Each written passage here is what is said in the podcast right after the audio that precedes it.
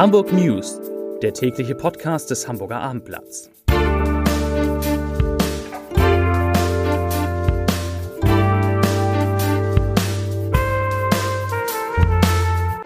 Herzlich willkommen. Mein Name ist Lars Heider und heute geht es um die Corona-Inzidenz, die sich in Hamburg leider einem Rekordwert annähert. Weitere Themen, die Stadt erlässt den Weihnachtsmärkten Gebühren, die Hamburger sind nicht mehr die glücklichsten Menschen Deutschlands und zwei Hamburgerinnen machen Karriere. Dazu gleich mehr. Zunächst aber wie immer die Top 3, die drei meistgelesenen Themen und Texte auf abendblatt.de. Auf Platz 3 Norderstedt, jetzt die viertgrößte Stadt in Schleswig-Holstein. Auf Platz 2 643 neue Corona-Fälle. Inzidenz in Hamburg steigt stark an. Und auf Platz 1 Mega-Schwertransport schafft es nicht bis Geestach. Das waren die Top 3 auf abendblatt.de. E. Heute hat Hamburg 634 Neuinfektionen mit Corona gemeldet. Das sind 342 Fälle mehr als gestern und 251 mehr als am Mittwoch vor einer Woche. Und damit steigt die Inzidenz sprunghaft auf den bisher zweithöchsten Wert in diesem Jahr und liegt nun bei 162,6. Neuinfektionen je 100.000 Einwohner in sieben Tagen. Das sind fast 40 Punkte mehr als vor einer Woche. Und der bisher höchste Inzidenzwert 2021 wurde mit 163,7 am 31. März gemeldet, äh, gemeldet. Den dürften wir bald überschritten haben. In Hamburger Krankenhäusern werden 178 Corona-Patienten behandelt und 43 davon liegen auf einer Intensivstation.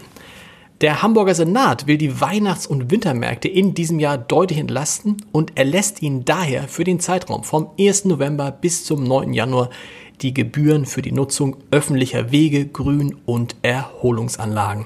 Diese Regelung war bisher nur Gastronomie- und Schauspielerbetrieben vorbehalten und werde nun ausgeweitet.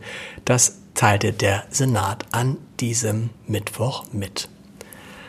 Nirgendwo in Deutschland sind die Menschen glücklicher als in Schleswig-Holstein. Das geht aus dem neuen Glücksatlas der Deutschen Post hervor, der heute vorgestellt worden ist. Demnach erreichen Schleswig-Holstein und Sachsen-Anhalt in diesem Jahr auf der Skala zwischen 0 und 10 mit 6,78 Punkten Platz 1. Die Schleswig-Holsteiner stehen da schon seit Jahren. Es folgen Bayern mit 6,77 und dann erst Hamburg vergangenes Jahr noch Platz 1 mit 6,74 Punkten. Das Glücksniveau der Deutschen insgesamt fiel im zweiten Corona-Jahr auf 6,58 Punkte und damit auf den bisher niedrigsten Stand, seit der Glücksatlas erstellt wurde. Und wo wir gerade in Schleswig-Holstein sind, Norderstedt hat zwar dieselbe Vorwahl wie Hamburg, nämlich 040, gehört offiziell aber bekanntermaßen zu Schleswig-Holstein, profitiert aber natürlich von der Attraktivität des großen Nachbarn, also Hamburg.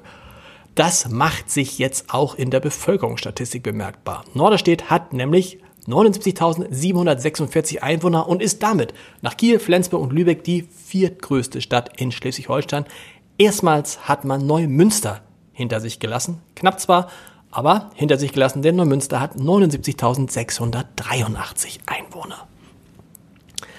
Eine Hamburgerin greift nach mehr Macht. Die frühere Bürgerschaftsabgeordnete und heutige schleswig-holsteinische Bildungsministerin Karin Prien will als stellvertretende CDU-Chefin zur Erneuerung der Partei beitragen. Sie sagte dazu heute, ich zitiere, ich will meine Erfahrungen und Perspektiven gern in das neue CDU-Präsidium einbringen. Deswegen werde ich auf dem Parteitag als stellvertretende Parteivorsitzende kandidieren. Zitat Ende. Eine andere Hamburgerin wird auch Vize-Bischöfin. Kirsten Feers ist heute zur stellvertretenden Vorsitzenden des Rats der Evangelischen Kirche in Deutschland gewählt worden. Auf sie entfielen 116 von 139 Stimmen. Ratsvorsitzende wurde Bischöfin Annette Kurschus aus Bielefeld. Sie ist damit das Oberhaupt der 20,5 Millionen Protestanten in Deutschland und sie erhielt 126 Stimmen. Ein großes Konzert wird zu einem großen Skandal. Mehr als vier Jahre nach dem Auftritt der Rolling Stones im Hamburger Stadtpark hat heute ein Prozess gegen den damaligen Leiter der Genehmigungsbehörde begonnen. Die Staatsanwaltschaft wirft dem früheren Chef des Bezirksamts Nord, Harald Rösler, Bestechlichkeit und Untreue vor. Rösler soll bei Verhandlungen über die Genehmigung des Konzerts vom Veranstalter 300 Kauf- und 100 Freikarten verlangt haben. Im Gegenzug solle ihm bei den Gebühren für die Nutzung der Grünfläche im Stadtpark entgegengekommen sein. Der Stadt Hamburg soll so ein Schaden von mehr als 436.000 Euro entstanden sein, sagt die Staatsanwaltschaft. Rösler selbst habe zusammen mit seiner Ehefrau Konzertkarten der Kategorie Premium Gold mit Einladung zu einem Empfang im Wert von fast 1400 Euro angenommen. Die Handelskammer und der Trägerverband Innenstadt haben vom Rot-Grünen Senat deutlich mehr Engagement beim Umbau der nicht nur wegen der Corona-Pandemie darbenden City verlangt.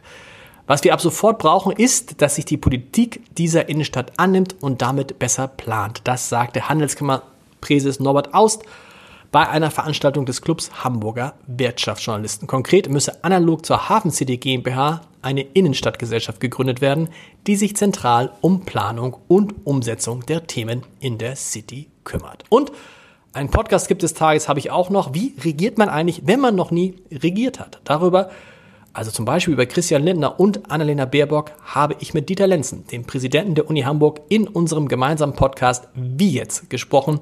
Den hören Sie ab sofort unter www.abendblatt.de slash podcast. Und wir hören uns mit den Hamburg News morgen wieder um 17 Uhr, wie immer. Bis dahin. Tschüss.